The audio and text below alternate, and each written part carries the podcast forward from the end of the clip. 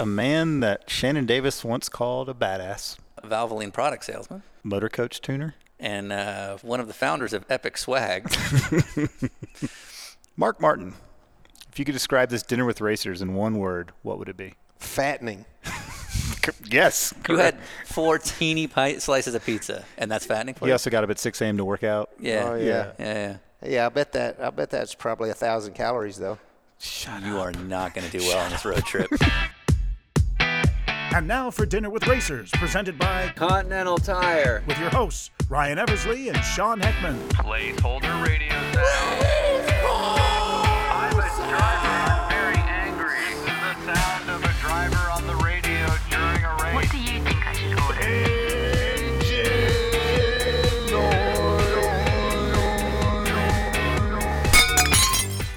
And welcome to another edition of Dinner with Racers, the special 2020 edition. I'm Sean Heckman, I'm Ryan Eversley. and we had a very narrow window to get a bunch of podcasts and TV shows and you name it in. And so we did the best that we could uh, during the month of June, sort of as we started to understand the good and the bad of the current crisis, and before the racing season really started. So we were able to make a 15,000 mile journey all the way across the country, working on some TV shows, but also recording some traditional sit down podcasts, which you, the listener, hopefully love and especially thank our sponsors for. But since we were on this road trip and we wanted to treat ourselves to really seeing the country, there's one guest that we have wanted to meet up with. I mean, really since day one, but ever since we originally made contact a couple of years ago, uh, and he's been nothing but responsive and receptive. We just couldn't get out to Big Fork, Montana to make work. Uh, Ryan, who am I talking about? Uh, that'd be one of our biggest heroes and easily one of our biggest guests, Mr. Mark Martin. Mark Martin. Mark Martin. Like he's Mark Martin. here's the thing about Mark Martin, if you want a quick background. He's Mark Martin. So here's some of the things that you're going to hear about with Mark Martin. Mark Martin stuff. Uh, one of the things that I've always loved about this guy, since I realized it, was that he and I both share a major love for trap music, for dirty South hip hop, for crappy, as I put it, crappy rap music. Because listen, they're not changing the world with this stuff, but it's amazing. You bob your head to it. And Mark Martin, when we walked into his shop while he was cleaning his RV, he was blasting Jeezy. And Sean goes, Well, I guess that's real. And he turns to Sean and he goes, Oh, it's real. Yep. And And we were just to like- clarify, sometimes people will be like, I like rap music because it seems a little bit fish out of watery for some people. And not in Mark Martin's case. Like, No. And you will hear this in the episode when he gets, starts getting into some of like, when he even says Gucci Mane's name the right way. You're right. Like, it was Right. like, oh, wow, this is real. It is 100% real. Mark Martin definitely made it worth our while because we drove to Montana for this episode. specifically for Mark Martin. Just to be clear, our last recording of anything TV or podcast was in California. Our next obligation was Wisconsin. Yeah. And we went to Montana for your podcast. Buy tires, please. So out there in Big Fork, Montana, Please. we uh, we went to Mark Martin's shop. we'll just call it a shop, and we ate Rose's Pizza. But more importantly, Mark Martin. So in his shop, we had roast pizza. Ryan had pizza. I had, let's just call it a chicken sandwich and get on with it. So we could not have done this without, uh, well, I can think of two sponsors, of course. Continental, right, Ryan? Yeah, absolutely. Continental uh, has been our sponsor from day one. Of course, we have some sponsorship from Acura, who uh, not only employ you, but also provided a lovely, lovely MDX A Sure. spec. Sure. Yep. Um, and yeah, I'm pretty sure that's it. Yeah, I can't think of anybody else that was a part of that episode. Yeah, who else would sponsor the Mark Martin podcast? Man, Well, he was a Winn-Dixie guy for a minute, but we didn't get Winn Yeah. Dixie. Um, Now, and he was, I mean, when it comes to Mark Martin as a character, I would definitely call him an original. yeah, absolutely one of the first to do something like that. Um, But yeah, Continental, again, Continental. Continental, Continental gave us Acura gave got us us there. Got us something. We had four tires. Mark Martin was an original. Yeah, I can't think of any other sponsors that, that might want to tie themselves to a Mark Martin podcast. Yeah. Well, enjoy this Mark Martin podcast. That's definitely only sponsored by Acura and Continental Tire. Meow.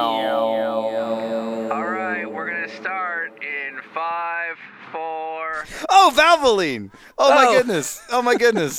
I just did a Google image search. I was like, Mark Martin sponsor question mark, and Huh. it, was, it was a lot of Valvoline, like a lot, A lot, lot of Valvoline, huh? Out Like the a- original motor oil, Valvoline. like a lot of Valvoline. Like we're bad at Huh. our jobs, Valvoline. Yeah. Three, two.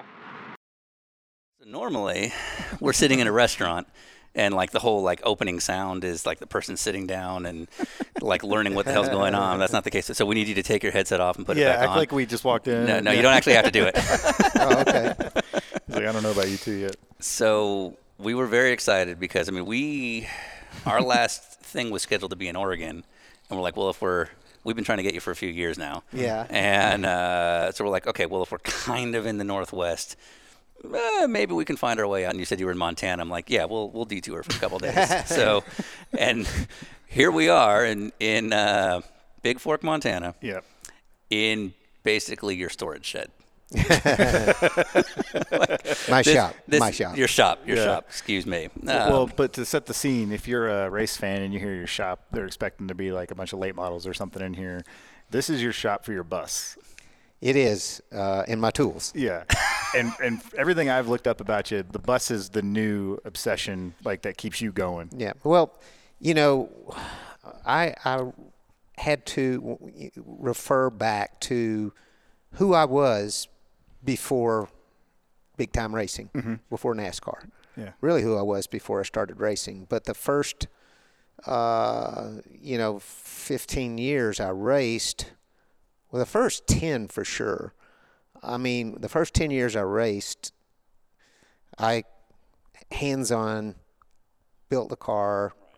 Uh, I did all the setups. I hung the bodies, um, and I was, yeah, I didn't work on the engines. I mean, I'd adjust the valves or put valve springs on it. As far as I would go, I didn't touch the transmission other than bolt it in or out or change gears. That's, you know, I never built a rear end. I was all about speed, handling, which was body and chassis. And I was psycho and you can show me a picture of 1979 at a racetrack in 79 and I can tell you the setup. Yeah. springs shocks sway bar weight distribution tire stagger. Yeah. what tires what compound tires are, are on it you know I mean, all that stuff. So I'm psycho I've got problems and that is me. And rather than you know uh, run from it I embrace it. That's who I am. Yeah. so when I stopped racing, I had to reach back and find that that person, and that person, you know, wants to have has to obsess. think about, say, about something. So you're you're most people they retire. They're like, I'm going to do absolutely nothing, and you're like, no, I need to go back to when I was fully OCD with nothing. Oh no, I got to go. I have got to go. Right. I got to go hard. Yeah, So so um, the motor coach is really perfect for me Mm-hmm. because there's the the electronics that are in it are manageable and it's a lot mechanical. You know, I can't work on a car. I can't even change the oil in a car. You know, all that electronic stuff. You know, and so uh, this is still old school enough. that the coach is still old school enough that I can do all the maintenance. And I mean, you know, I've I, I've been psycho. I mean, my one, my coach before this one, I had the front shocks revalve four times. Four times. Four times to revalve the front shocks. Do you remember all the settings? Uh, no, Okay. I, I sent a, sent them to King and had them do it. And Okay. finally, I gave up and went back to the uh, the stock ones, which the stock ones are even better. the, the stock ones are better than anything. Everything that I did made it ride rougher. So it's almost like the people who design thousands of these know what they're doing. Well, you know this this this Newell has uh, electronic adjustable shocks, so it's got a sport mode and a comfort mode. And so what I was trying to do was control body, uh, you know, body uh, motion, body roll. Yeah. And On- on so an RV. Finally, I gave up on that, and I went back to the stock shocks and had them make me two-inch front and rear sway bars. Of course you did. of course you did. Yeah. Are we running a coil bind on this thing? What are we doing? yeah, where's the bump stops? So yeah. So anyway, and and that's not the end of it too. You I'm know, sure. they don't have enough power either because you know they're, go. they're heavy, and so 600 horsepower uh, and 1950 foot pounds of torque is not enough to get up the mountains. Right. Does fine on f- flat ground, but the mountains are tr- trouble. So I went uh, I went and had twin turbos put on it. I've been on the dyno uh, twice, chassis dyno twice. You put this on a chassis, I know. Oh, twice. Okay. All right. Yeah. We're learning something already. And again, like Sean said, RV, and you called it a motor. This is a bus to me. Yeah. To like the average person, I think bus is the right word. So I want, if you're listening, to imagine. So this is a Newell. It's a Newell, and so it is a, a true bus is a Prevost, Okay. a Prevost conversion, Okay. because it is a bus. That's a Greyhound bus that I they, see. you know, Yeah. uh, whatever. Uh, Newell is built from the ground up. Okay. It, it a lot of people call them buses, but it's a purpose-built motor coach. Okay. Um, so I can see you're already going a little psycho on me right now. Yeah. Yeah. like I need you to know. Yeah, like Yeah. Yeah. these aren't just semantics, Ryan. You know, we'll, we'll move on from the motor coach, but if you ask me any questions, I got to tell you. yeah. No, that's part of this. There are no shortage of interviews with you about NASCAR this and you know Right. your run Yeah. over here and there. We're about road racing or we're about this. Like we're about Yeah. the crazy sides dumb of stories people. that Like, make people laugh that they wouldn't know about you otherwise. Yeah. Yeah. Yeah. Well, Like- the road racing stuff is kind of interesting because, um, you know, I had some success at Watkins Glen, we know them. um, and and uh, you know, there's see there again, it's about a it's about a car. There was a car built, um, you know, that that Steve Hmiel and Robin. Uh, took a car and uh, we're going to lighten this thing up. So they cut all the bars out of it. Not all the bars, but a lot of the structural tubing out of it, of the car in in areas that weren't the cage. In that car, you couldn't shut the hood when it was on jack stands. You know, if you jacked it up, the hood wouldn't fit. Okay. Your It road racing close. car. Yeah, It's it so flex- flexible. flexible. But yeah, so that car was uh, it was ignorant, fast. I mean, just just could do no I'm wrong. gonna, no, I need to stop you. Yeah. I've, I've heard the phrase "stupid fast" before. Yeah, well, Ignorant it's- fast. Ignorant's worse than stupid, isn't it? That's a great quote. There's our poster. Yeah. Um, yeah. Wait, was this so like? Because this was in the sort of the Roush days when obviously Roush was a, you know, a team known for road racing. Were you guys one of the first to really do proper road racing stock cars? So, Jack, uh, you know, he really wanted to help. Things were quite different, and rules were quite different. So the way Jack helped me, because he's so smart, is he asked the right questions. You know, instead of telling me what I needed to do on breaking this, that, and the other, it's like, you know, how how how's your brake? Oh, the brake's good. What happens if you push harder? You know, what what tire slides? You know, and Mm-hmm. you know, he made me think. He would ask questions and make me think. He was real smart like that. He, he didn't tell us what to do. Um, I, he asked the right questions of me, and I'm sure he asked the right questions of Steve and Robin as well. But uh, you know, it, it, uh, a NASCAR car is a different animal. You know, from uh, you know from from, From those like a uh, GTO or something. yeah, Yeah, those yeah. GTO cars. So uh, he asked the right questions, and and uh, you know, I ran really good at at Sears Point Sonoma as well. Um, I didn't get uh, fortunate enough to win quite as many races, but I should have or could have. Um, was I passed Kendall and was fixing to check out, and as I was going by him, he hit me because he was leading Yeah. And uh, yeah, so uh, spun me out, spun me out. So that one, that and it, and it gave him a flat. So, So it- no one so won. he didn't. Neither one of us won. What I like is you give a look before you say it. Yeah. Like you looked yeah. at me before you're like, he hit me. Is there another word you prefer to use?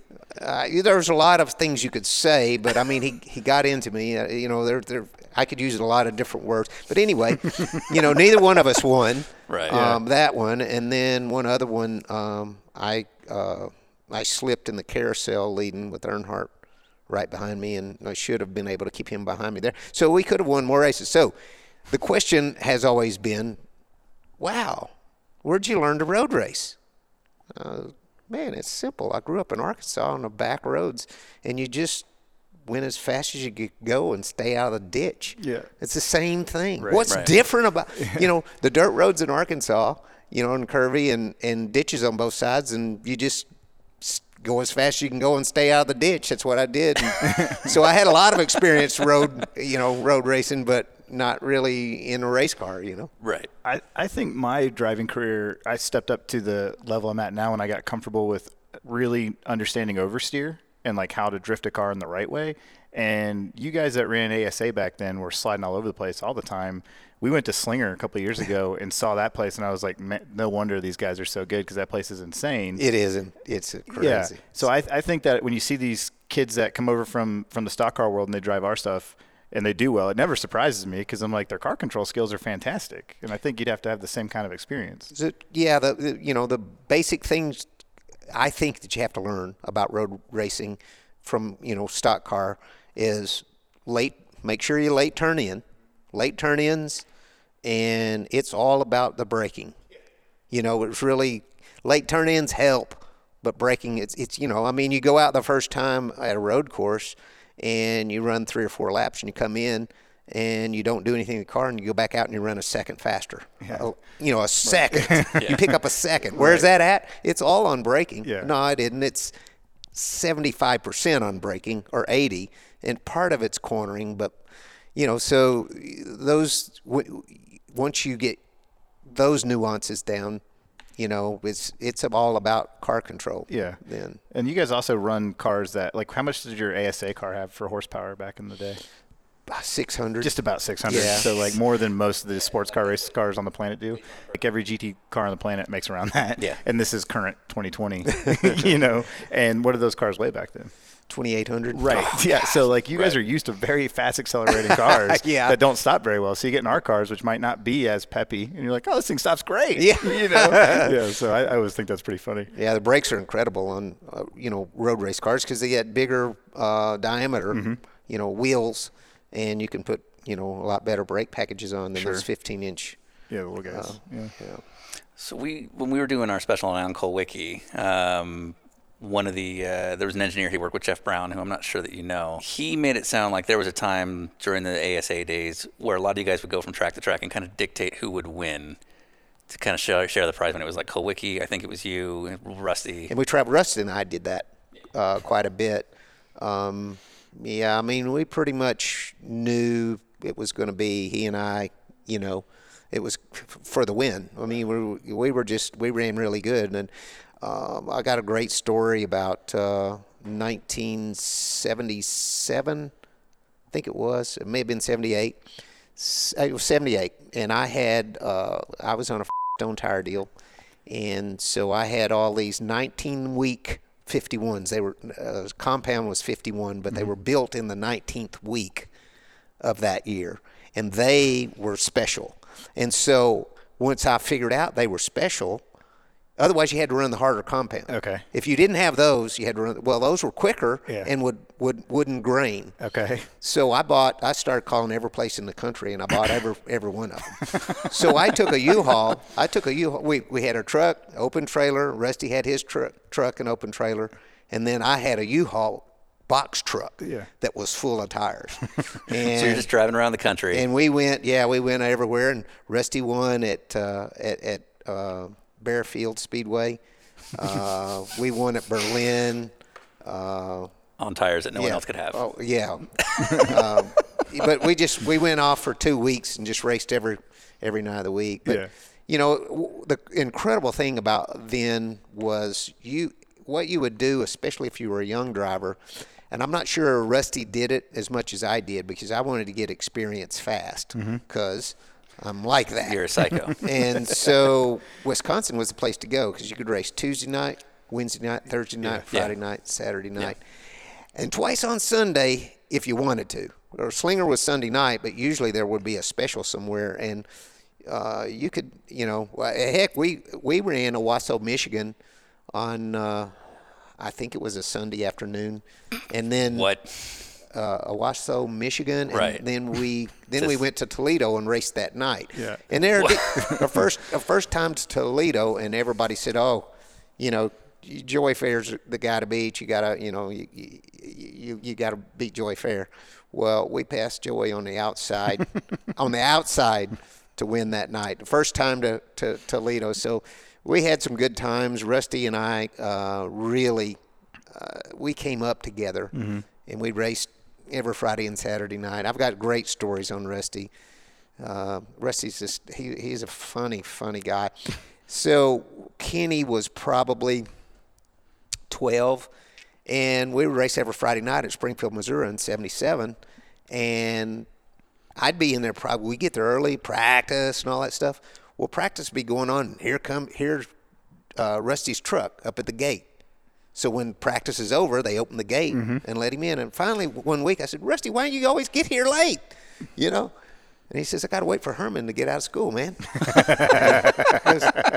you know, My kid brother. yeah. Right. so, you know, um, and then, you know, Larry Phillips was the guy to beat for both of us, and he was really hard to beat. But mm-hmm. we had better cars. We could make, Rusty and I, you know, we made our cars better than Larry did, so we got where we could beat him once in a while. Mm-hmm. One night, uh, Rusty rolled over uh, some new, different kind of Goodyears, four stickers right before the feature. Four stickers. Which I always scuffed my tires and uh, you know babied them, and I would, you know, he rolls up four stickers, blasts off in the feature. He beats us. I run second. Larry ran third. Rusty won, and uh, turn one was right. I mean, it was a start finish line in turn one, like right now. So he's waving at the crowd as he's taking the checkered flag, and he's oh, oh, whoa, oh, oh, whoa, turns backwards. The deck lid flips up because he never put a latch on it, so the deck lid flies up, and then he backs it up on top of the wall after he won the race. After the checker. Yeah, so- Nice. Yeah. You look like a hero. Chad Knaus logic. Yeah, you got to crack the rear end. Yeah, Yeah, yeah, he's hiding exactly. No, Rusty. You know, Rusty and I. That, another thing about Rusty and I, and we'll we'll move on. So we raced we raced Rusty every. oh, I mean, we raced forever from 1977 till 2005 when he retired, and we never once had a real problem. Huh.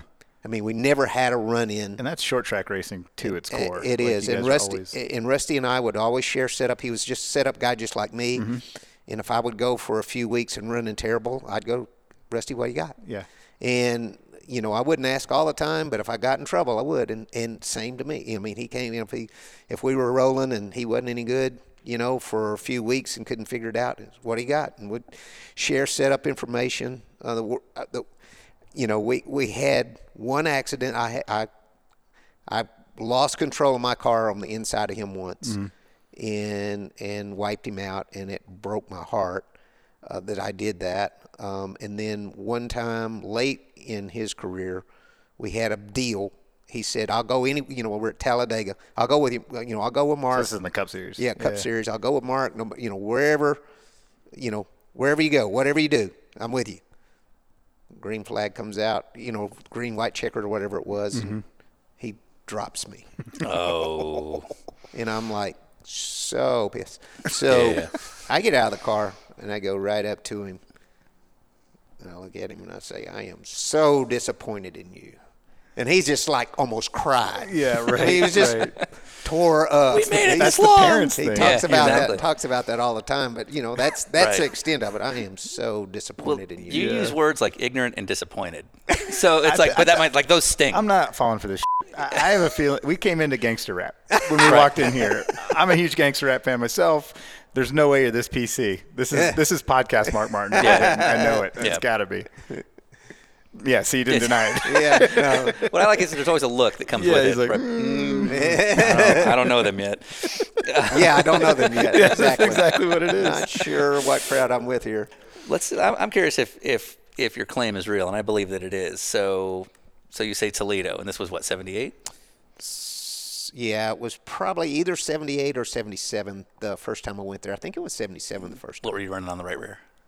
um a phone um and at toledo we probably either ran a compound of a 46 I don't think a four. I think a 42 would have been too hard for Okay, there. sure. I would say I would say it was a 46 compound and uh, two inches stagger, rear stagger with a spool. Uh, what about spring rate?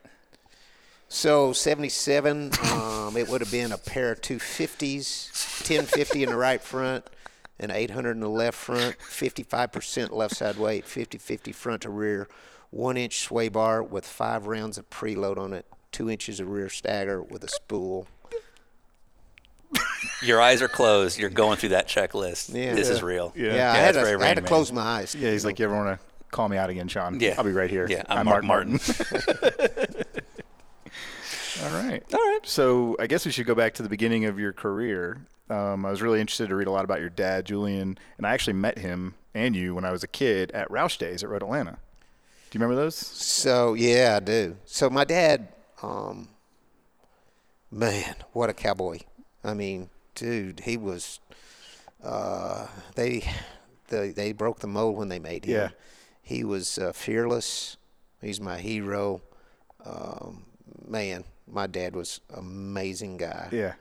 I think if there was going to be a Mark Martin movie, there would have to be a Julian Martin movie It- it would- because he's he's just wild man, like you said. Yeah, it would be it would be a mistake to do a Mark Martin movie. It would be a hit Yeah. movie if you did a Julian Martin movie. Yeah. I mean, he was he was insane. I mean, he did no. I I mean, uh, he was you know everything. He partied hard. He ran hard.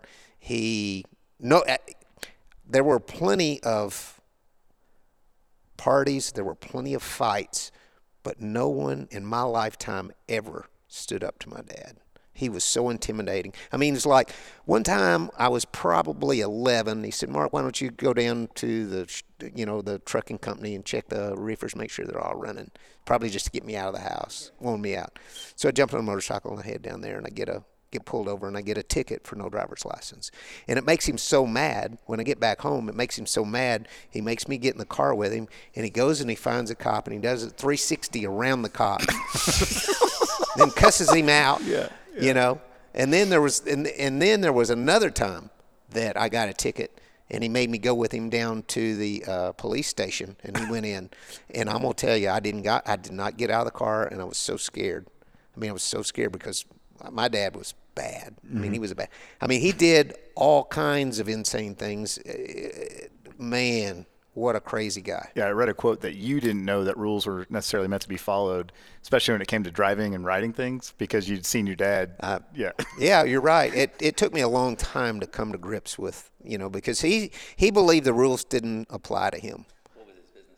Um, he trucking business, and um, he ran trucks hard, and he ran hard, and he he was wild, and but he had such a heart. It's so funny because he could be so mean, and he had such a terrible temper, and he could be so mean eh, but everybody loved him. And I mean, he would, I, he loved, he'd always get mad and fire people. You know, fired his ass, you know.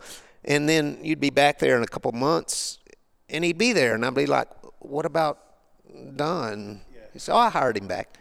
You know, he came back to work for me. You know, so it's just he was just really. I mean, he had incidents with the FAA. Uh, you know, he flew for the longest time with no pilot's license. Um, you know, flew. He flew in the clouds, left Batesville, Arkansas, and flew all the way to Darlington in the clouds with no no license, no Just like no fully instrument. IFR, no nothing. Didn't you got down there and then descended low enough to get under the clouds to land? I mean, just crazy, crazy stuff. They came. The FAA came one time and and sat down at his desk and put a tape recorder up there and played a tape of him because they take you know and he was like drunk is On, and this is on the on the intercom yeah that they've on the recorded. radio. Yeah, yeah. I mean, Yeah. he's talking on a radio with ATC. He's drunker than that, you know, and he's like, "What? Yeah. Yeah, I made it. what? What?" and I don't know, you know. I mean, it's just like nothing. I, he never. That it did finally catch up with him, but it took a long time. Yeah. it took a long time. He was in his fifties, probably fifty years old before he ever really had to face, uh, you know, law. Right. He was a madman. Now, did, uh, you know, up and up until when things went really bad, uh, did was, was that because he got away with it? Do you think? He just, uh, well, I mean, eventually, um, you know, eventually it's going to catch up with you. Right. But he had just, he just got, it. you know, his nickname was the Cat. I mean, he, everybody called him Cat because he had nine lives. You know, I mean, he should have been dead so many times. He went through a spell in the '70s, probably late '70s, after I moved late 70s after I moved from there, because Christmas was always a bad, uh, tough time for him. So he went through a spell where every Christmas he'd turn a Trans Am, wreck a Trans Am, pretty much turn it over. Yeah, two or three years he in a Jeez. Yeah, yeah, yeah. He he didn't learn. I mean, he was uh, he was he was a trip. He Yeah. was he was just. There's so many stories about him, um, but when we went to his funeral, I had at least four different people come up to me and say, "Man, your dad, you know, just oh, country people, hillbillies, you know."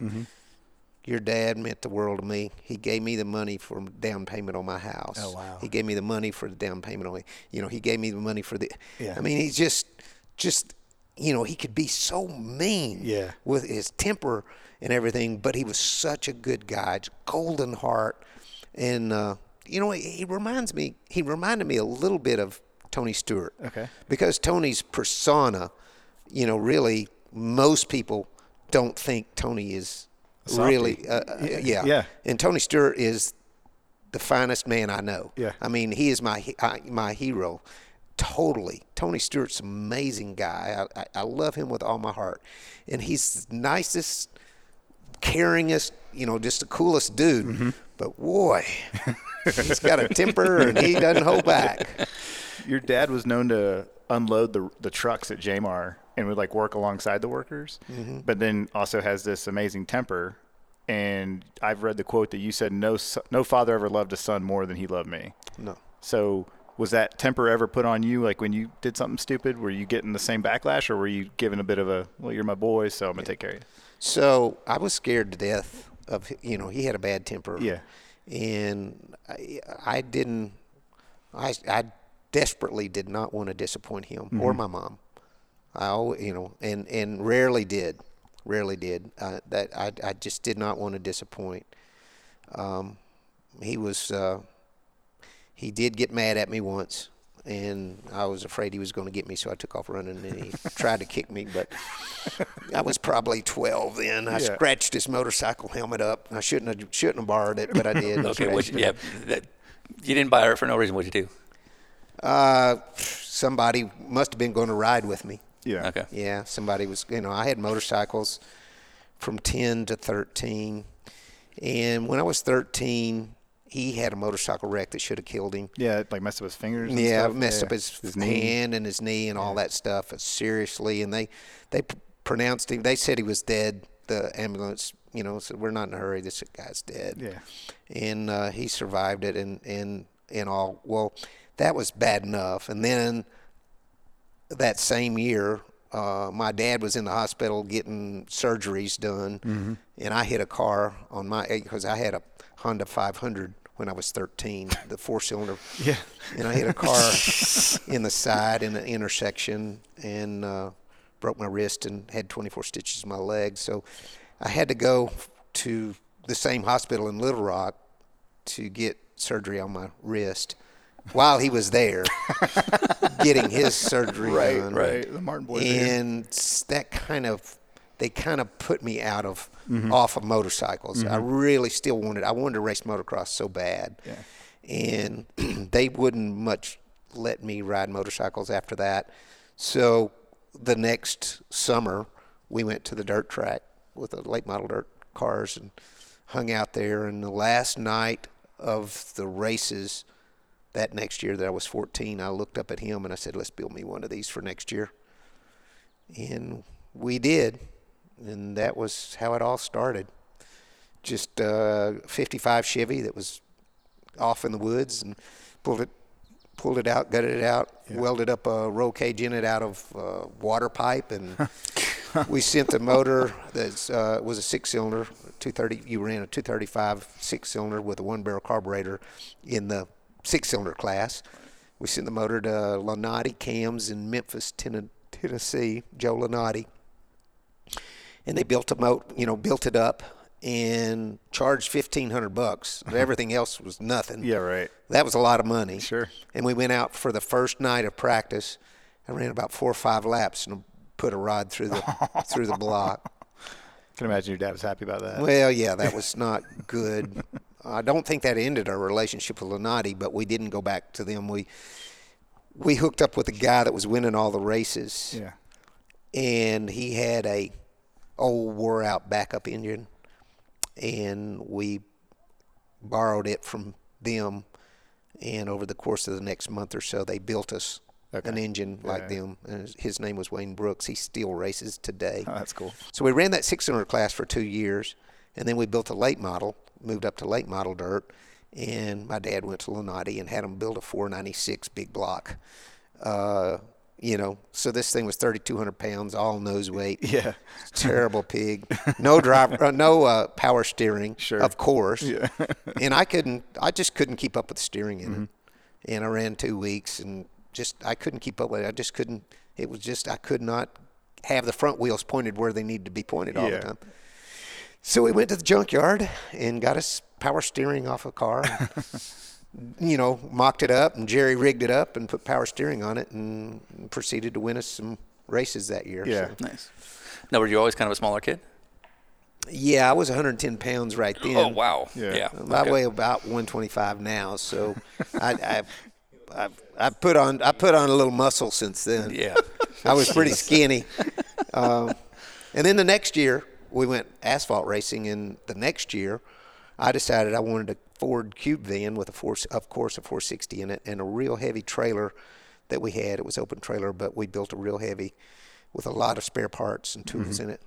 And we blew three engines up in the tow truck. In the van. Yes. Yeah. Going from Batesville to Indiana to race ASA and back. Right. we, we ran for the championship that year out of Batesville. And so, So when you tell us that you put twin turbos on this bus next, sorry, Newell next to us, yeah, we can call it bus. it's not surprising that you blew up the, the motorhome to me because I'm sure it wasn't just a stock motor. Look, he's like sheepish. That's a He's like, yes. you know. Anyway, we, we, we blew, and you know, that was, there were no cell phones. So when you blew it up, Yeah. on the side of the road, you had to walk Yeah. to somebody's house. Yeah, right. And knock on the door a stranger. and yeah. ask them, Yeah. could you borrow their telephone? Yeah, Right, yeah. It was a bad deal, Yeah. man. We joke about this now because like we hear some of the stories from guys from your era when you're starting out and you literally have to drive across the country somewhere to go get an opportunity. And now like a kid won't leave his house without his phone. Right. you know what I mean? It's like like what's the story? It was uh, Smokey Yunick gave a Yeah, he- uh, Don Garlits a truck. And he was like yeah if you drive to Detroit there'll be a guy there waiting on you. Here's a free truck because I like you. And I was like so you drove to Detroit from Tampa or whatever in the 50s on a whim I'm like I hope this guy answers the door and that's how it was That's crazy. Yeah. I mean, it's times were just really different. You know, the things that you know that went on in my world. You know, my dad was my hero, and I always wanted to be around to watch what they were doing Mm-hmm. when I was growing up, and then when I was coming up too, as well. The thing you that you can't do that stuff right anymore. You you know, life is not like that. You can't do that, and for for good reason. yeah, I mean, it's like I don't know how in the world you would go across the country without you know without a Google map. Sure. I mean. I just don't know how we did it. You know, well, you go over here and you turn right at the sit go and Yeah. You know, or the Exxon station. I'd say that should be our next challenge, but no. No, I have don't want zero interest we'd, in. We'd in miss like half the interviews. Yeah, like, We were supposed to be there yesterday.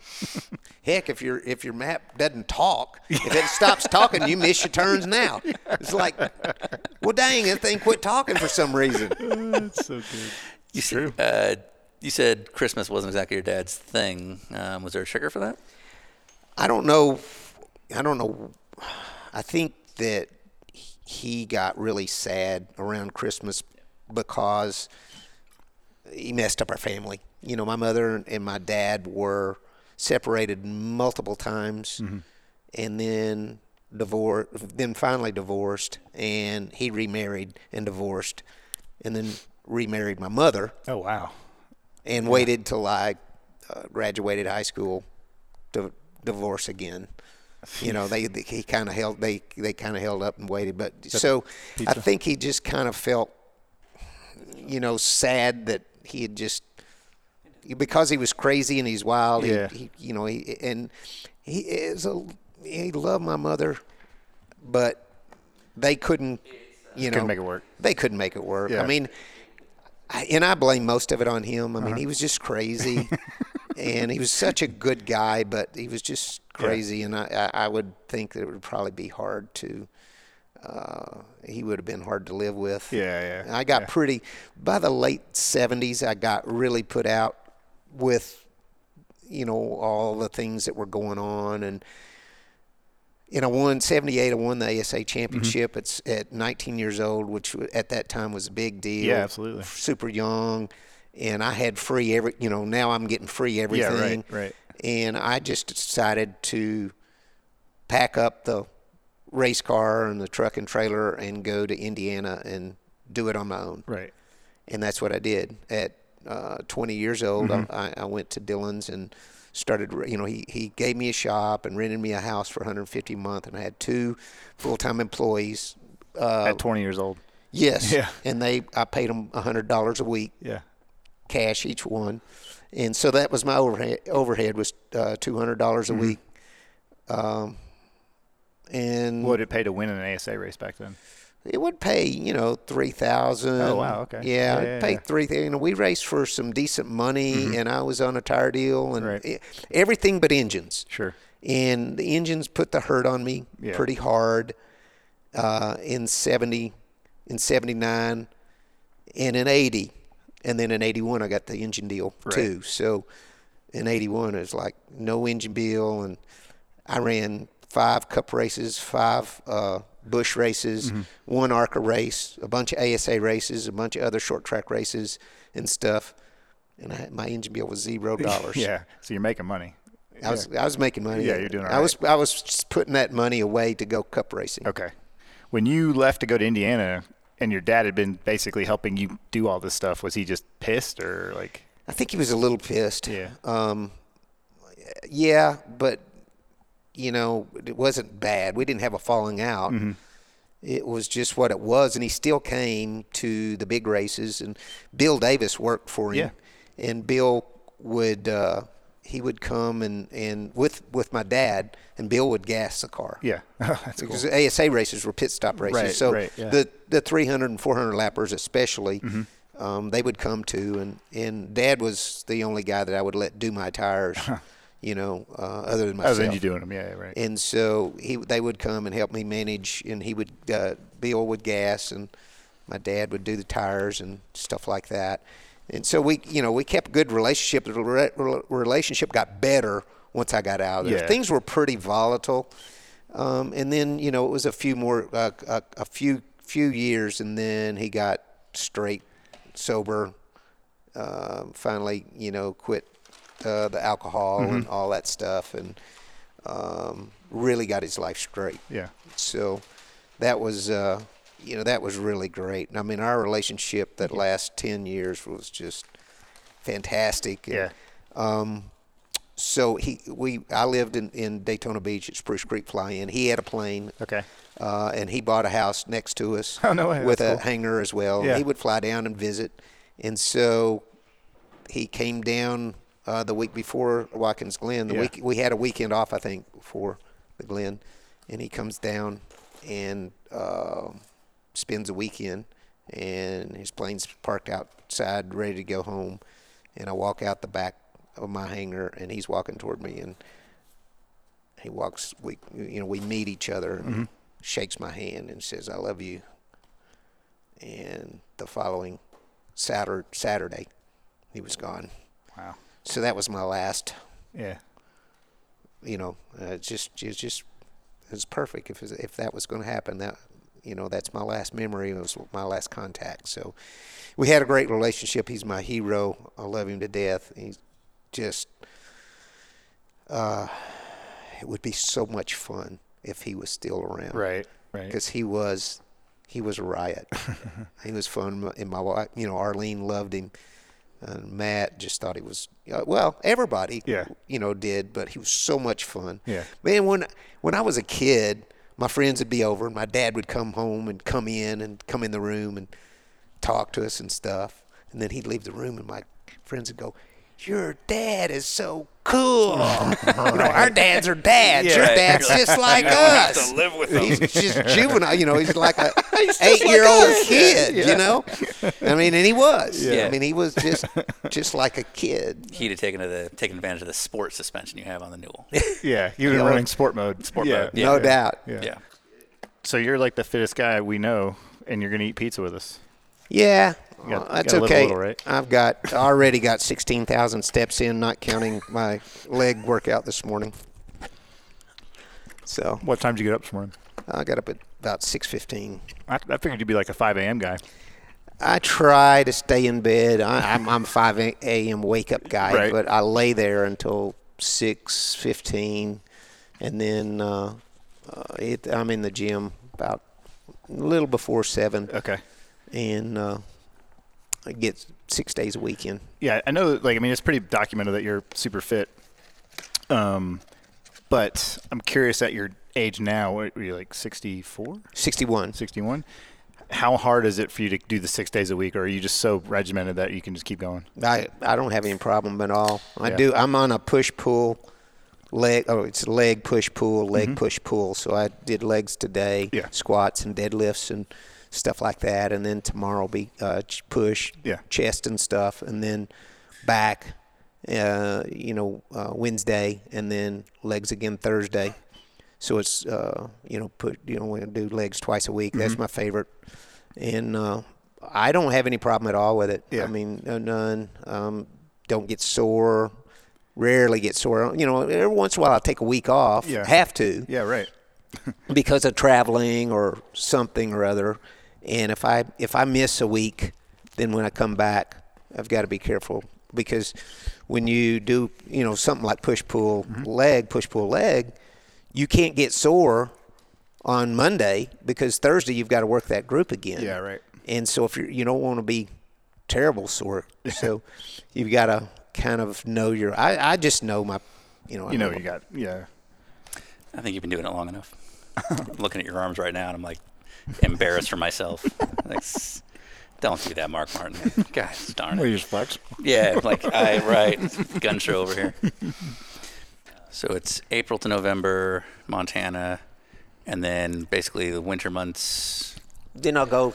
We'll go to Arkansas, maybe some some other places, and then January to uh, Southern Cal. You're out to my hood, and uh, kind of. You go to Indio. Yeah. So it's like if you're going to go anywhere in Southern California, you go to the desert. Yeah, Yeah. it's incredible. Yeah. there's no bugs, no mosquitoes. The Right, weather's because they don't want to live there. The weather's perfect. Yeah. right. I mean, yeah, it's months. just incredible, and there is motor coaches out the yin yang. In super Indio, yeah. high end. Yeah. Uh, are two, two really, or really three super high end uh, RV resorts. Yeah. Have you been out to Thermal? I haven't. Okay. I haven't. I It's really nice. yeah. I mean, I didn't really. No, I'm done with racetracks. Well, I am. Yeah, right. but also, you know, I I don't know who, to, you know, well, I'd have to do get a hold of the realtor out that sells out there, and then have to go through all that. You know, I I don't know anybody. I guess is what I'm saying. You know. Well, if you're done with racing, there's like because you know about the thermal racetrack. Yeah. Yeah, like if you're if you're done with racing, there's no reason to be out there. It's by far of a club track, the nicest facility in Southern California. But there's homes. You can Yeah, own, yeah, yeah. you can own like a villa. But you don't have to. Um, I see. But you do have to be a club member, and then it's money and all that. But if you're if you're if like track days have zero interest to you, then it's not worth it. I have no interest in spinning my tires. Yeah. I mean, I just I got it. You, you got plenty to work with here. Well, people, I'm a really weird guy. See, I couldn't play basketball, I just want to point out you're saying that as you eat off of a pelican case. Yeah, you seem like a dude. so I couldn't play basketball, couldn't play football, wasn't very good at baseball. No, is that because you weren't good or just weren't very big? I wasn't good, Yeah. but I could drive a race car. And I got better at it. I got where I was pretty good at it. And that's why I drove a race car because I was good at it. It wasn't because, you know, I had passion for driving and going fast and all that. No, I wanted to beat everybody. You are I wanted to win. Same as Andy Lally. Yeah. Exactly. Doesn't care about cars. Doesn't care about racing. He's just what he was good at competitively, and he wants to compete. That's it. Yeah. and that's that's that's kind of where I was at. So, um, I so I got better and better and better at it, and then I kind of leveled off, and then I started to taper off. And even though at 53 years old I ran 24 cup races and sat on six poles, I still wasn't I wasn't racing as good as I, as I, I knew I could 10 years ago mm-hmm. at 43. I, I- you know I, I was doing a good job, but I wasn't. I knew. Listen, What was I- possible? I know, mm-hmm. and so I'm Mark Martin. yeah, I mean, I know. You I, would know. I know. You know, I know what I'm doing, and I know that I was, you know, just everything situational awareness. Every it just just wasn't as sharp, and things don't aren't as fast. The the connections, you know, the in in all the stuff in your head travels slower, a little bit, just a little bit, and it's like, okay, you know, yeah, it's it's time for me to quit driving. And so I don't drive anymore. After I was out of the car for six months or a year, I mean, when I got out of the car, I could go anywhere, anytime, never been there, and be switched on immediately. Any car, any stock car, it didn't matter. Okay, when I was out, after I was out of the car for six months or nine months, the switch was off. Dude, I couldn't. How? I can't go do that anymore. Why would I want to do that? Why in the world would I want to drive a? Oh, just come out and practice. You can you drive a car and you can, you know, play. It's like, why? Mm-hmm. Because I'm not as good as I was. I, you know, as I was at one time. Why in the hell would I want to do that? So you're just reminding yourself that you've tapered off at that point. Yeah, I mean, it's like I don't do it anymore because I'm not as good as I was. Right. You know, I'm not. I don't meet my standard. Right. And if you're not growing up with some five year old, you know, like a lot of kids when they were seven, eight years old wanted to be race car drivers. And if you didn't grow up with that, then, and the, com- the competition really is what you were seeking, if that's not there, it just doesn't make sense. It's just you know. So I don't. I you know I get motion sick. You know I just want. I got a friend want to go go kart race. You know go kart track. you know I got so damn sick. You know I just I don't want to do all that. You know I, I'm not interested in going to the go kart track. I'm not interested in going to the track and driving. You know even a nice race car. I, I don't. I don't drive race cars anymore, Right. and people don't get that. But So vintage I'm racing is out, sim racing Oh, is out. yeah, vintage racing is out. Like you know, they after me all the time. Do this vintage racing and all that stuff. It's like, why? I'm not any good anymore. I don't do that. I don't drive race cars anymore. You know, and I know that's weird, but that's me. Yeah. And and instead of, you know, for a while, it made me feel bad when people pointed out that I was a weirdo. But Who who who are we talking about? but f- it, man. I'm a wo- I'm a- you. I'm I'm me, and I'm going to be me. Yeah. I'm a weirdo, and I don't care. Well, also, and I don't want to speak for Ryan, but I think you'd agree. Nothing you're describing doesn't make sense. Yeah, Like, exactly. nothing you're saying to me is weird at all, it. actually. Yeah, like, if yeah. I like I I'll have a bad day now when I'm racing. and I'm like maybe I shouldn't be doing this if I if I can't do a good job. You know, um, who who would call you a weirdo? Like this has to be coming from people you listen to because you strike me as somebody that doesn't listen to people that don't matter. My wife. Okay, Oh, okay. Yeah. it was like it was, it was Kenny Wallace. It was Kenny Wallace, right? Arlene, you know, she points out to me that I'm not, I'm, I'm f- way off center from normal, you know, and and and she's not very far off Okay. center of normal, and uh, opposites attract. She and I, uh, Eh, you know, have a lot in common, but we are way different mm-hmm. in a lot of areas as well. And I, I, when we're going to talk about racing, the one thing that a couple things I miss about racing. One is working with a team is like family. I get that totally. It's family. Yeah. Yep. And the garage is also like family. And even the media, NASCAR media, was like mm-hmm. family, and it was comfortable and and warm, and and it felt good, especially working with a team. Um, and I miss that. But the coolest thing about racing for me is when they got NASCAR got all those lighted scoreboards. Mm-hmm.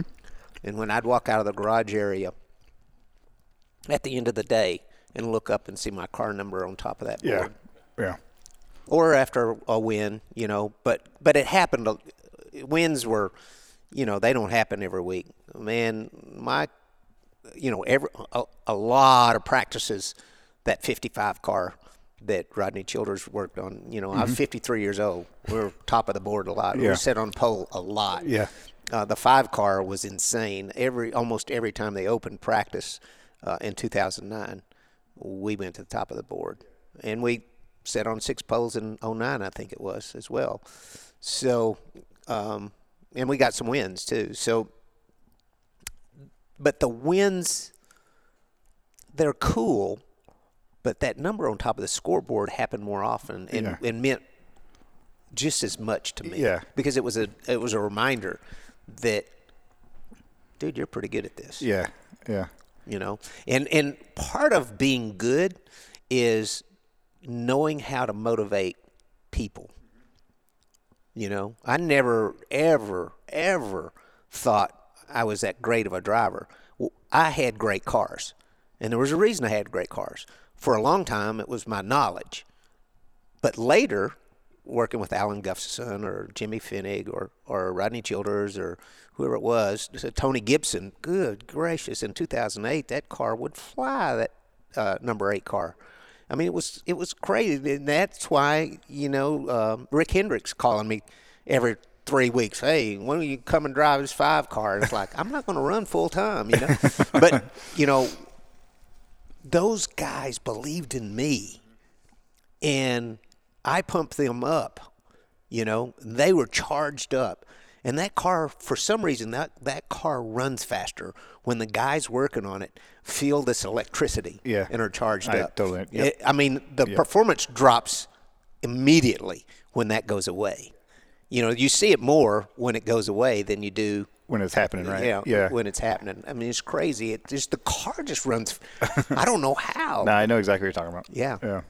So you were you were hot shit ASA kid Mm-hmm. coming out of the 70s and the early 80s. So then you jump in. You're gonna you're gonna go cup racing. It's kind of it's partially your deal if that's if I'm understanding that correctly. So let me tell you how it works. Yeah. the they had just NASCAR had just gone to the notchback body, Yeah. the downsized body. Yeah. So everybody we knew that NASCAR was kind of the competition was a little they weren't dialed in. So this was a good time. Right. Kind of level playing Yeah. field. Yeah. They hadn't Slate's had clean. years of experience with this car. Right.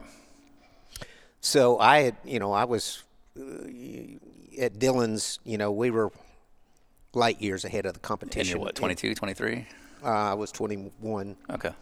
and we were light years ahead on chassis stuff. Right. I mean, it was nuts, and our cars were super light and all these things From your ASA stuff. from my ASA car. So, so I decide that I'll build a car, cup car, and do five races to preserve my rookie of the year status, and uh, but I want to build it my way. And the NASCAR cars, in my eyes, this may not be how it is, but it's how I see it. NASCAR cars were an evolution of a passenger car. So you thought they were just these almost more stock than what you were used to in ASA. Oh yeah, Yeah, right. Yeah, I mean, you know, they were just heavy slugs, heavy, heavy, heavy. So And I'm going to go on a limb and say you're 21 and smart, the smartest guy in the room. I thought I was Right. Yeah. Yeah. So, And so I want to build a car as similar to my ASA car as I can. So we we send to build a snout at Dillon's, and, and I find this Will Cron- Cronkrite down in uh, Fort Mill, South Carolina.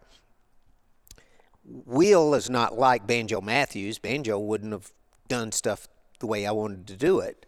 But Will just like, okay, all this makes sense. Yeah, okay, okay, yeah, that's what you want. Now you're going to pay me to do, because I didn't know, we didn't know how to put a cage in one, didn't know how to hang the body. You know, we didn't know those things. But I knew the radiator package, the oil cooler package, rear end cooler package, the, all the aluminum, aluminum hubs, aluminum, you know, a lot of aluminum stuff that they weren't you using. You still know your right rear pressures today. So yeah. So, uh, so he puts the car together, and I get. I don't have the money to pay him. Right. So this Bud Reeder from Denver, Colorado, wants to be a car owner. Well, not a real car owner, because real car owner buys the motors and and you know pays everybody, you know, and, and buys the tires and stuff. No, Bud's going to supply me a car. Just like Dillon's, I was a house Dylan car guy, so I always had a late model. I had to put it together, but it didn't cost any money. Okay. He didn't put the labor, but all the parts and everything, you know. So, so it's, it's Mark Martin's team, but supplied very much by Reeder. Exactly. So so he he puts the bill for the car, and Will builds it the way I want it, and we start stacking lead in it before we get ready to go to the racetrack the first time. And I know that most NASCAR cars have 150 pounds of lead in them, and this thing takes 600 pounds of lead. Whoops.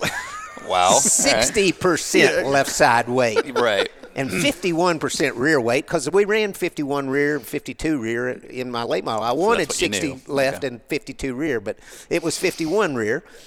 And so, uh, you know, we build this car. We go to the first first race, and I've never been in the pits of a NASCAR race before, ever. Okay. Garage area or anything. But you know more than them already. I do. roll, that, roll that thing out on the racetrack, qualify fifth. Yeah. All right. So you're not completely yeah. full of it. So You got two so, poles that year, right? So we go on out in the race, and uh, because I've never had a car with a rear end cooler, I'm not used to flipping the switch. and I didn't, so burned the gear up. But I knew that the car went off its tires. It just it, it went off the tires, and I'm like, I got to figure out uh, something's wrong. What what am I? You know what's wrong? So we go home and we go to Nashville, and we qualify fifth in Nashville. I'm gonna tell you, this is a long story. So after the race is over, I'm sitting at the pay window waiting for him to pay off, and this guy comes walking up, and I'm open trailer. I'm sitting on the fa- trailer fender in Cup, and he looks over into my car, and he says, "You ain't, you only got two gauges?" I said, "Yeah, that's all you need. Water temperature, no pressure." God, you ain't got no tach. I said, "You don't need one."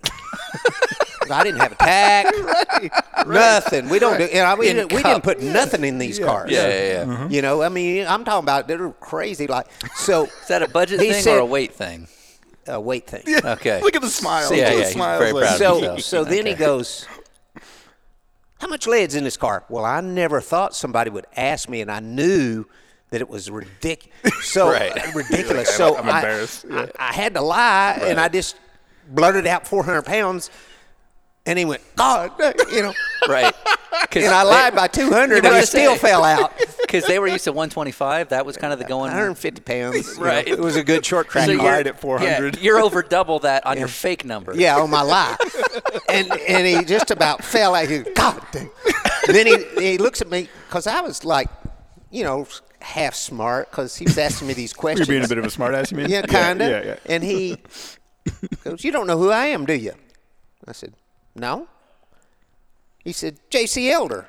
And I looked at him, but I don't know who that is. Sorry, sir. I don't. And then he goes, Jake Elder. Oh, I, Suitcase I've heard Jake. of you. Jake was smart. I know he didn't have education. Yeah. But the dude was paying attention. Yeah, yeah. That's why his car's hauled ass. Yeah. Because he he's some kid he ain't never seen before come here and qualified fifth. Mm-hmm. He's like, and it- that it's like sums it up. something's. uh, Yeah. Yeah. Let me go over here and look at his car. shouldn't be Yeah. doing and this, he's yeah. looking at the car, and and so anyway, so that was that story. Yeah. So then the next story is we go to. Jake's already paying attention to me. The Yeah. next race, Yeah. motor blows up in final practice. I'm under the hood helping change the car. It's 420 laps at Nashville Yeah. in the summertime, and I didn't know. I'd never been there, but it gets really hot, you know. And so I'm under the hood helping change the motor real quick because the race is coming up in an hour. Yeah. And uh, Jake comes up and he says, Now, how in the hell you going to drive the race car? What? Said, You out here working. How in the hell you going to drive that car tonight? Well, I didn't have to worry about it. Blew up on the first lap. But he was saying you're going to be exhausted, right? But yeah, well, yeah, he was. So there's more to this story. So I'd already figured out in practice that it's going off the tires. And it's like, I don't know why it's going off the tires. So I take it home and I call Randy Sweet. And Randy Sweet, you know, it, that guy was one of the smartest people on earth, mm-hmm. but he was nuts. I mean, he was totally, Yeah. you know, one of those smart people, but just don't know sense. I mean, he was crazy. Yeah, yeah. He was crazy like my dad. I Crazy. was gonna say, sounds like Sounds like my dad. so I called Randy. I said, Randy, come on, you got to come down here to the shop. We got to redo this front geometry, and there's, there's something wrong. We got to, you know, we got to redo this geometry. So he comes down. We cut the upper A-frames off of it, jack it around a little bit, redo the bump steer, and do, you know, do some things, do some different upper A-frames, and we go back for this next race at Nashville. We sit on the pole. Third race out, and it was it was crazy. So in a, an ASA car, what you did is if you were fast, you'd go out for practice. You run three, four laps. If you're faster than everybody, you you just park it, and put it on jack stands. So I went out. and I ran three laps, two three tenths faster than the next guy, Yeah. fastest car. Yeah. Put it on jack stands. so Because everyone's just going to stay there on Yeah, the pace. right. yeah, well, but, Yeah, you know, yeah, I got good. I You got did. 'em- We got them covered. You're 21, you know we- everything. We, we got them Yeah. covered this week. This is it. in cup. Right. And so, Because as not a race fan, you weren't necessarily following Cup prior to this. Right? uh-uh, no. Yeah, right. I mean, I knew who won. Sure, I- but uh, but you're not it. sitting there. I mean, it, the Yeah. coverage wasn't like it is today No. anyway. But Yeah. it's not like you you So- know how practice went. So I'm getting ready to start the race, strapped in the car. Dale Inman walks up to the car, puts his elbows on the window, and looks down in the floorboard and looks at me and he says, "Got a hole in that floorboard?" I said, "No, why?" Because you're going to melt and run out of it tonight. I, I didn't say a word. Did you know who Dale Inman was at this point? I did. Okay, so that's like, I oh. God. But I thought I'm gonna fix and show y'all something. so they they threw the green flag. Poof, Forty laps. I'm out front. Then I come on the radio and I was like, "Feels like I got four flat tires." And so I led the first 40 laps, and by lap 100, I'm a lap down. I'm lapped, and we're not used to never getting no cautions. 140 laps come, we have to pit under the green, and I've got a picture of me with the they're changing the right side tires, and I look like Rudolph's nose. right. My face is cherry red. Yeah. And I am on freaking fire. So, so I, I go back to Indiana. Uh, we finish 11th. That's no, You know, horrible. not but it, it just went off its tires, something pitiful. Yeah. Sure. So our next race is uh, we're, we're, we're going to Martinsville, and I'm like, okay, I got to do something about this getting hot. I've got free uh, GM single piston brakes on this car. Uh, Everybody's got these big, massive Hurst Airheart brakes, and I'm going to run these free brakes. So I got to cool these brakes. So I'm going to put a big igloo cooler on the right side of the car for the race and put it, fill it with ice water. We got And plenty I of got weight to spare. Windshield washer squirters. yeah, And yeah. I was going to squirt both front brake rotors. Yeah. And one down my back. There you go. Yeah. Squirt, squirt, squirt. Yeah. You know, flip switch. well, And, and who is the crazy person again? so so Right, So I was Just gonna like they do today, by the way. So I was going to do that, but I also had to figure out why I'm going off these tires. Mm-hmm.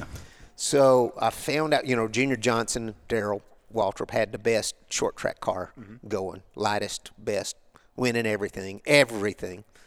Well, somewhere they had been on four grain scales at a racetrack instead of a platform scale, and I got the wheel weight numbers from the car. It was 55 left and 51 front. Cool. Well, I got the qualifying thing perfect. So I put me a fake battery box on the right front, qualified with my 60 left and, and, and 51% rear, qualified sixth. And then I took all the lead out of the left rear and put it in the right front and made it 55. Now we're doing it. Yeah. That's that rear weight was the problem. so we led midways of the race. We led 40 laps of that race, and we run third. Uh, you know, with our little ASA pit Yep, crew and everything, with the same, you know, nobody from NASCAR helping us or Yeah. anything. That was your last race of that year, right? Well, actually, we had gone. Uh, it was, but we had. I get Martinsville and Richmond mixed up. Um, so we go to Richmond, the other, the fifth one, and um, and we sit on the pole, and then I move my lead because you know, and uh, this really we've got it. We're getting we've got a shot. I mean, we've got a shot because this. Well, gentlemen, start your engines. It won't crank. Won't start. Won't start. Won't start. They all go out on the racetrack. They pull my hood up. take the breather off. Somebody, I'm not going to name names, had put a rag in the carburetor and then put the air cleaner on. And so they threw the green flag about the time I got started, and I pulled out on the racetrack at dead last, one lap down Yeah. of the 400 lap race, and I finished seventh, one lap down. Nice. Yeah, I mean, we raced hard. I Yeah. mean, so it looked like this was going to be easy. Yeah. Yeah. And so I ventured off. I moved to Charlotte Mm-hmm. with my own team and tried to go full time. There's a big difference between full time and five races. Sure, yeah. With a month in between each Yeah, race and all Yeah, that exactly. stuff. Just to prep. And uh, I went broke immediately. Sponsor didn't pay. You know, my crew chief, the first race at Daytona, got drunk, stayed out all night, didn't show up in the morning. And Daytona, you know, it was just like, it just was a nightmare from start to finish. So, long story short, I, w- I would not give up, and I was going to race and win the Rookie of the Year. And uh, anyway, and Geoff Bodine beat me anyway and won Rookie of the Year, and uh, I had to have an auction after the season was over and sell everything I owned, pay off all the Because your debt was so bad. pay off the debt. Yeah. Yeah. And I had to go back, move back to Wisconsin and start, you know, late model racing all over again. Just to earn a living. Right. First place I went was Dillon, the Yeah. free cars. I helped him design the car that everybody, everybody in the nation had to buy. They had to. It was so Uh-huh. Far ahead. Yeah. And he said, Mark, the days of free cars are over. And it was hard Yeah. for me to get back on my feet and struggle back to. Uh, that was '84, the season, the first season, and by '86 I finally won the championship, ASA championship again, and then got a chance to go uh, Busch racing the next year, and we won. Uh, we won Dover in May, and then two weeks later we won at uh, Orange County, and phone started ringing for a cup opportunity. So it was hard. It was a hard road, but I wouldn't be the same person I am today if I hadn't If it just kept going. if I yeah. hadn't failed. Yeah. One other story about that 1981 year when all the races were over with. That shop I was working in was a pole barn. And there Was a- a what? A pole, Pole barn. barn. I don't know what that is. Well, it's a wooden posts that hold up the, Okay. the tin, and on it was yeah, a yeah. slimline rotary phone Mm-hmm. hanging on one of Okay. the Yeah. phone ring. I'm in the shop. Answer it. Mark, Waddell Wilson. Huh. Huh. Like to see if you'd be interested in driving the 28 car. No, I'd rather do my own deal. Really? Well, you're invincible at this point. My cars were way way better. Yeah. Yeah. Okay, I'd have gone down there, and, and my biggest fear, Trickle kept telling me, and all these guys from up north tried to go down there and race, and had to run these antiquated, antique race cars mm-hmm. that didn't run good, and they messed up. You know, they couldn't do it, and I was afraid I'd go down there, and they wouldn't let me tell them how to build those cars. Yeah. If if I would have gone down there and met with them and said, "Look, I have to be able to work in the shop and I have to have input on these cars, but I have to have your input too because I need to know what will last and what won't last and what will work and what can be lighter and what won't work and all these things. But if I would have drove the 28 car, you know, in 82 and 83, they won pole and at Daytona, yeah, yeah. the Daytona 500. You Yeah, know what right, I'm saying? right, right, yeah. Not saying I could have done what Cale could do. Yeah. I, I, I probably wasn't ready for that, but but I, I really probably wasn't ready Uh-huh. for Daytona. Um, I like to would like to blame it on the cars, but Right. it's really hard to drive those cars back then at Daytona because you're talking about a 190, 200 mile an hour drift. Yeah. And it's a different drift than a Yeah. 90 Than mile an hour drift Yeah. Right. Right. and uh, you know, so it, it, but I if I had gone down there and took that 28 thing and it would have all worked out and I never fell on my ass, I would be a prick today. think so. Yeah. Yeah, I did. Yeah. I wouldn't be this. I wouldn't be the guy I am today. It, it sounds a lot like almost like Kulwicki in the sense that you were a good driver, but it sounds like your opinion of yourself was also that you knew mechanically how to do more than others. And so maybe if you were stuck running what somebody else would run, you would just be like anybody else. That's what I thought. Yeah. I mean, and and Trickle told me that, and you know, Trickle I looked up to a lot, and the horror story was you know those cars, and we knew cars. Our cars were purpose built. And their cars, I'm telling you, were evolution from a street car. And so Alan successfully did a little later Yeah. what I tried to do a little, you know, too soon. What I love is that now we're they're spending millions on trying to steal data from each other and hacking websites and things like that. And all you needed was a grain scale. Yeah. Which is something where you could see it up on a wall rather than on the floor to see what the weight was. You know, and the weirdest thing, this is a story, you know, for anybody who's weighed their cars on grain scales. we uh, call- uh, just uh, for for those from let's call it California. Um, a grain scale, Mark Martin, is when you can see the weight being kind of dragged down and it's up on the on the on the wall, right, Well, or on a pole. it's a the kind of scale I'm talking about is goes under one tire. Yeah. And it has these things that we call P's, Yep. 100, 200, 300, 400. Yeah. Well, they would only hold 10 P's. So it'd only go to 1,099 pounds. Okay.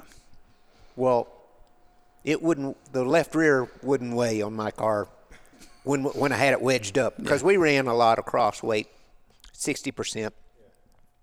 So that thing with fifty-one percent rear, that cup car with all that weight, it, it if uh, sixty percent left, fifty-one rear, and sixty cross, it wouldn't. It was eleven hundred and something. I couldn't even weigh it. So uh, one year I went to Golden Sands Speedway in Wisconsin, and you know, this was before that. This was 77, my first time there. I was a young kid, 18 years old. And so I practice all afternoon. I get all dialed in and trickle in there yet. Qualifying, I go out there and sit, set fast time, break the track record. Everything's good. About time I'm done qualifying, I'm standing around. Uh, it's Trickle's truck comes in. It's open tr- truck, and the car's idling on the rig. on the Oh, he's rig, ready to strapped go. on the truck. They're at the pit gate getting their pit passes. yeah, yeah, and yeah. it's and you know qualifying's over, no, almost over. Yeah. they pull in there and they all jump out, ramp truck it down on the ground. And he gets in there, and goes out there, breaks the tracker. And then he comes over and he tears my ass up. He says, "You only break that a little bit." Every time because it paid hundred dollars to break the track record. Oh, you don't break it like you did it. But he had plenty in the bank because Yeah, you know he right. went out and beat me. you Yeah, know. yeah. You don't break. Don't make like, it so hard so we can keep doing this. Yeah, you trying to got get paid. That way we get it every week. Get that hundred every week. You know? I love that. I love that so Oh, much. Good times, man. Uh, we need prize money to be something best. again. Um, are you okay talking about the drinking stuff? yeah. So I don't know the timeline ex- exactly on the drinking stuff, but I'm wondering if it's when you went cup racing, did pretty good, showed that you knew how to drive, you knew how to think. You had guys like Dale Inman and Suitcase Jake giving you props, even though they were kind of giving you a hard time. But that's still a sign of respect by coming over and going, okay, you're good enough for me to talk to you. Mm-hmm. Then you go back to Wisconsin with your tail between your legs, and you have to fight to get your back together. Is that when the drinking starts happening? It gets worse. Yeah. You know, when I first started going to Wisconsin and racing with Trickle, you know, after the races, they always stood around and drank mm-hmm. beer. And I would hold a beer, sip on it. It'd get hot. You know, I couldn't drink. I couldn't drink it. Yeah. And my dad had, you know, had alcohol problems. I wasn't scared about that, but I just wasn't interested in it, you mm-hmm. know. And you know, through the years, I get better at it, better at it. Right, right. A lot Get of more- practicing at the racetrack. Yeah, I, I get pretty good at it. and then, so it, it progresses from, you know, 70, 78, you know, going forward. It, it's kind of a progression, social, social thing. It's Yeah. what all the racers do. Um, even the cup guys, you know, would go to the bar after practice, qualifying or Yeah. whatever in, in the evenings, whatever. A lot of them would. It's kind of what you did back then, and I just got better at it. But what it took a turn. I was very bitter, Yeah. and I was, I was bitter. I was angry. After that, after that cup season, yeah, because you had Yeah. never failed. I'd never that. Like, You probably didn't know you could. I'd never Well, failed. plus you got poles and you, Yeah, know, I you finished third. Yeah. Like, Yeah.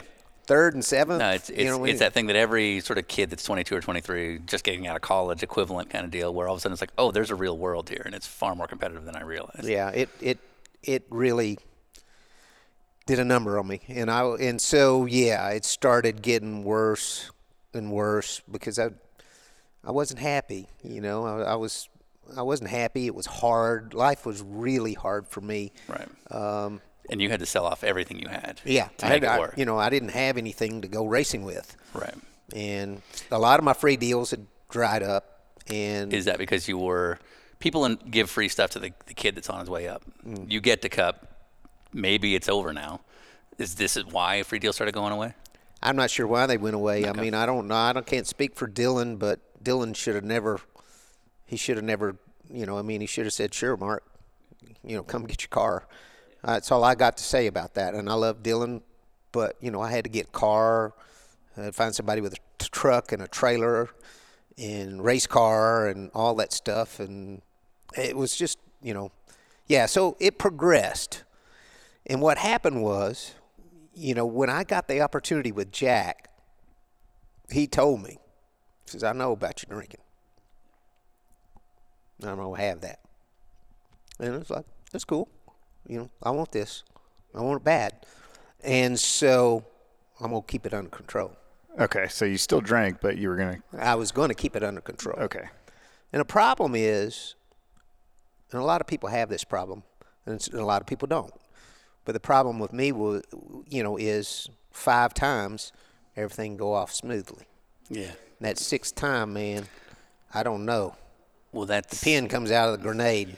You know what I'm saying? Well, but it sounds like you came from an addict family, and Yeah. that's that's an addict behavior, right there. exactly, Yeah, exactly. so- And it just, you know, I, you know, after trying to keep it, you know, in check and under control, I faced the fact that it was that I couldn't, and I couldn't control it, and that I had two choices: destroy my life, let it destroy my life, as my dad had let it destroy his, in in you know many ways. Um, but my career was, you know, let it destroy my career too. You know, I, in fam in my family, and, and everything. You know, I just, I just had to quit, man. And uh, 19 New Year's Day, 1989. That was it. You know, today is the first day of never taking another sip. New Year's Day, 1989, and and uh, I I got really into my weightlifting and started eating better and changed my friends. And I went to the gym at 5:30 a.m.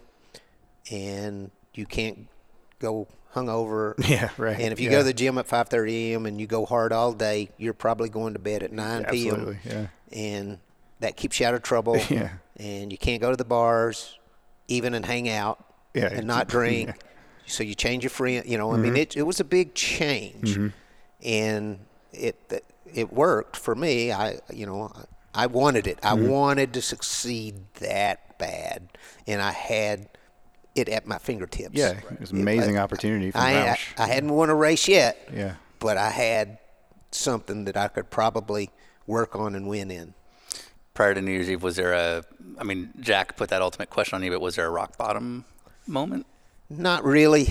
Uh, just, just the Just knowing. just the pin fell out. You know, the pin fell out too many times, and it's like, it's just I can't. You know, I I I tried controlling it, and that's not going to work, and it's time to move on. And and uh, you know, my family, uh, my career, both depended on me moving on from it. And you know, I got married in in '84, right at the bottom, belly bottom of my career, and Arlene had four beautiful little girls, and uh, I loved my family, and they it came on board at the hardest time of my life, and we were, I had, you know, a real promise of something and I just couldn't blow it. A promise of a great life, great family and a great career was right there at my fingertips, and I just couldn't let.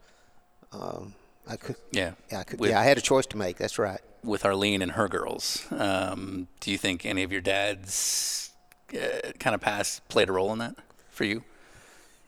As far as As far as the fact that he, you know, he he'd been divorced several times, and it sounded like he he had his ups and downs as a dad. Um, and it almost sounds like you didn't want to do that to Arlene's girls.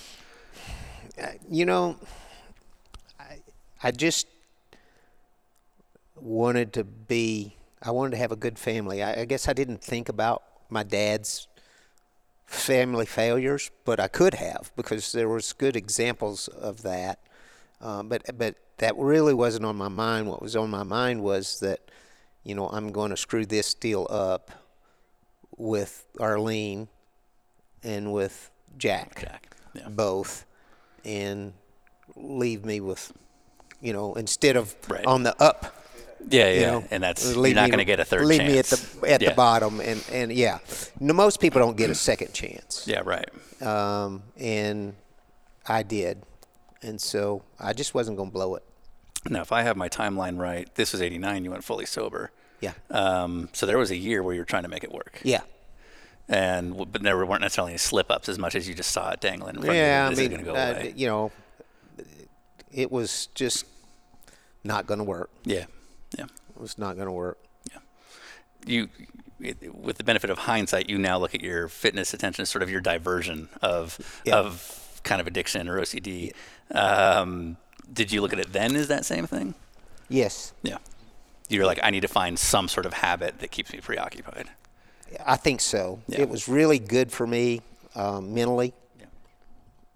Really a stress stress reliever, and it was an escape for an hour where I wouldn't think about racing. And I also wanted to be a successful race car driver, and most, almost no one was had a physical fitness routine, and I felt like it would give me uh, an advantage over the competition, and I feel like it did because there wasn't hardly anybody doing it. Also, I feel like it also helped me survive some crashes that I might not have. My conditioning did. And there was one other thing. In 1982, one of those old fogey crew chiefs said he's too little to drive these cars.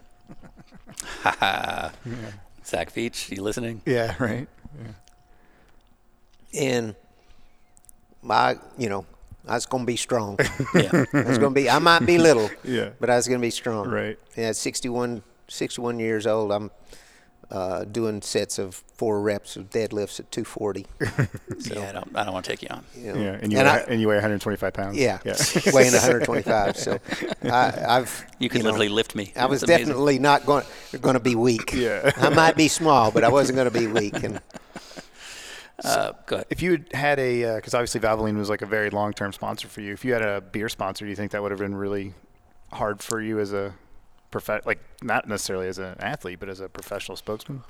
you know, there were there were alcohol things that kind of came and didn't come, but might have, and there were talks, and you know, I was forthcoming. Look, I don't drink.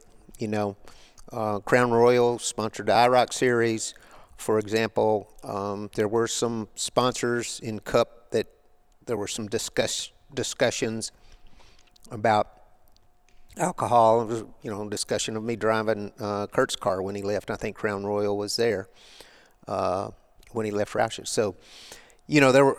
Uh, as long as everything's on the table, it wouldn't be a problem. But everything had to be on the table. You know, they had to know, and and uh, just like just like Viagra, you know, it's like, you know, I don't take your product, and I'm not going to say I take it. Right, right, Okay. I don't need it. Yeah. Right. Of course, I was 40. Yeah. There's a difference. God bless you, There's, Mark Martin. there's a difference now. There are moments where I wish fans could see what we just saw, but the look on your face is like, well, you know what? But anyway, so Yeah. they had to know up Yeah, front. Look, yeah. I'm not going to. I'm not Yeah. going to say Yeah. Right. you But know, it, that I use it because I don't. Yeah. at a, at Viagra's an easier story, but like at a Crown Royal sponsor dinner and everybody else is drinking it, would you be able to avoid that? Probably. Um, I haven't had any problem, but it certainly got easier. Um, that's a long time. You know, it's been a long time. The first five, six, you know, five or six years. Right. Yeah, I mean, Well, especially you're not established. You want your sponsors to like you at that time. You're not Mark Martin has won everything. you know, uh, it it got a lot easier, and it doesn't bother me at all now. Yeah, sure. I mean, at all. But there were times in the first five years was like, damn, why can't I just have, you know, a glass of wine or two like everybody else? Why can't I be normal? You know? But the people that have a problem should quit. And that's that's all. The people that don't should drink socially like they If it doesn't want affect to. them, yeah, right. You know what I'm saying? Yeah. And most people are that way.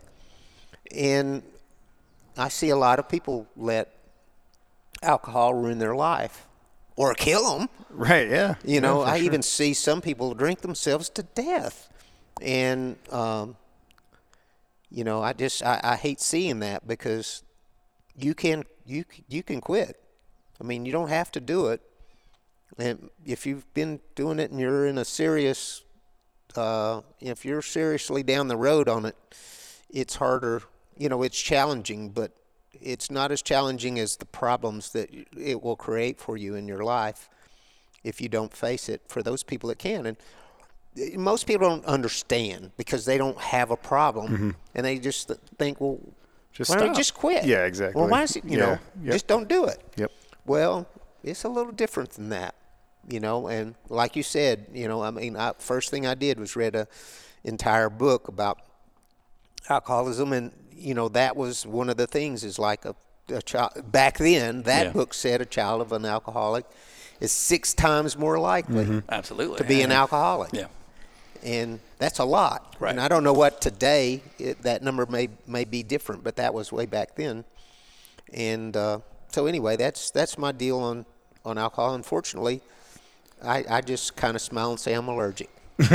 Yeah. Hey, why not? I got Yeah. I'm just allergic. Yeah. This I, just, I don't act right when So I, much easier. Yeah, I, I don't act right when I when I mess with that stuff. I'm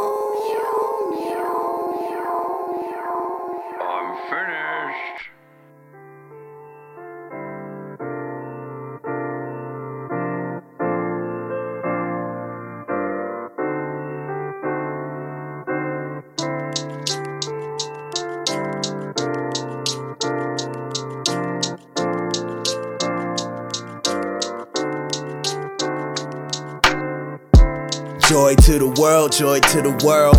This a message to the black little boys and girls. And I ain't tryna exclude nobody else. But I wanna tell my kids they should let it show. You gon' feel some things ain't nobody else felt. You gon' play with cards ain't nobody else dealt. You gon' wonder why don't nobody else help. I tell you the truth and give you the proof that's how we all felt.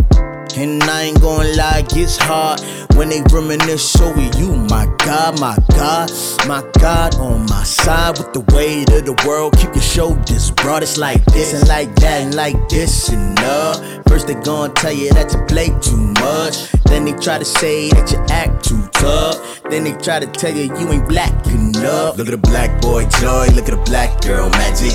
End of the day, what you got, they can't have it. End of the day, what you got, they can't have it. End of the day, what you got, they can't. Look at the black boy joy, look at the black girl magic. End of the day, what you got, they can't have it. End of the day, what you got, they can't have it. End of the what you got.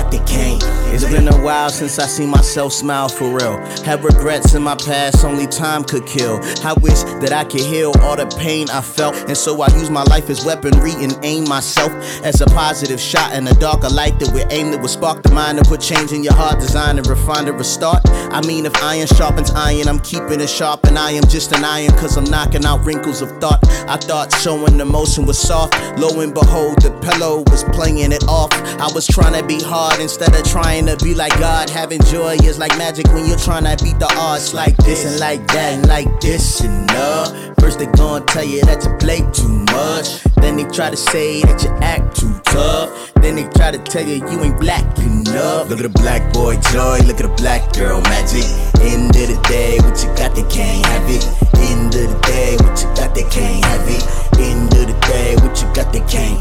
Look at the black boy joy, look at the black girl magic.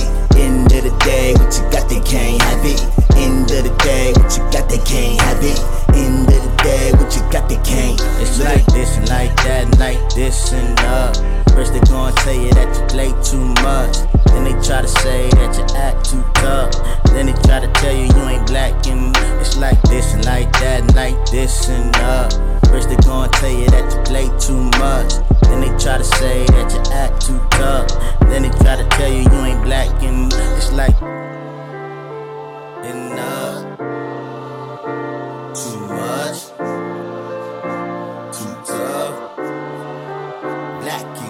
Enough. It's enough. Too much. Too tough. Enough.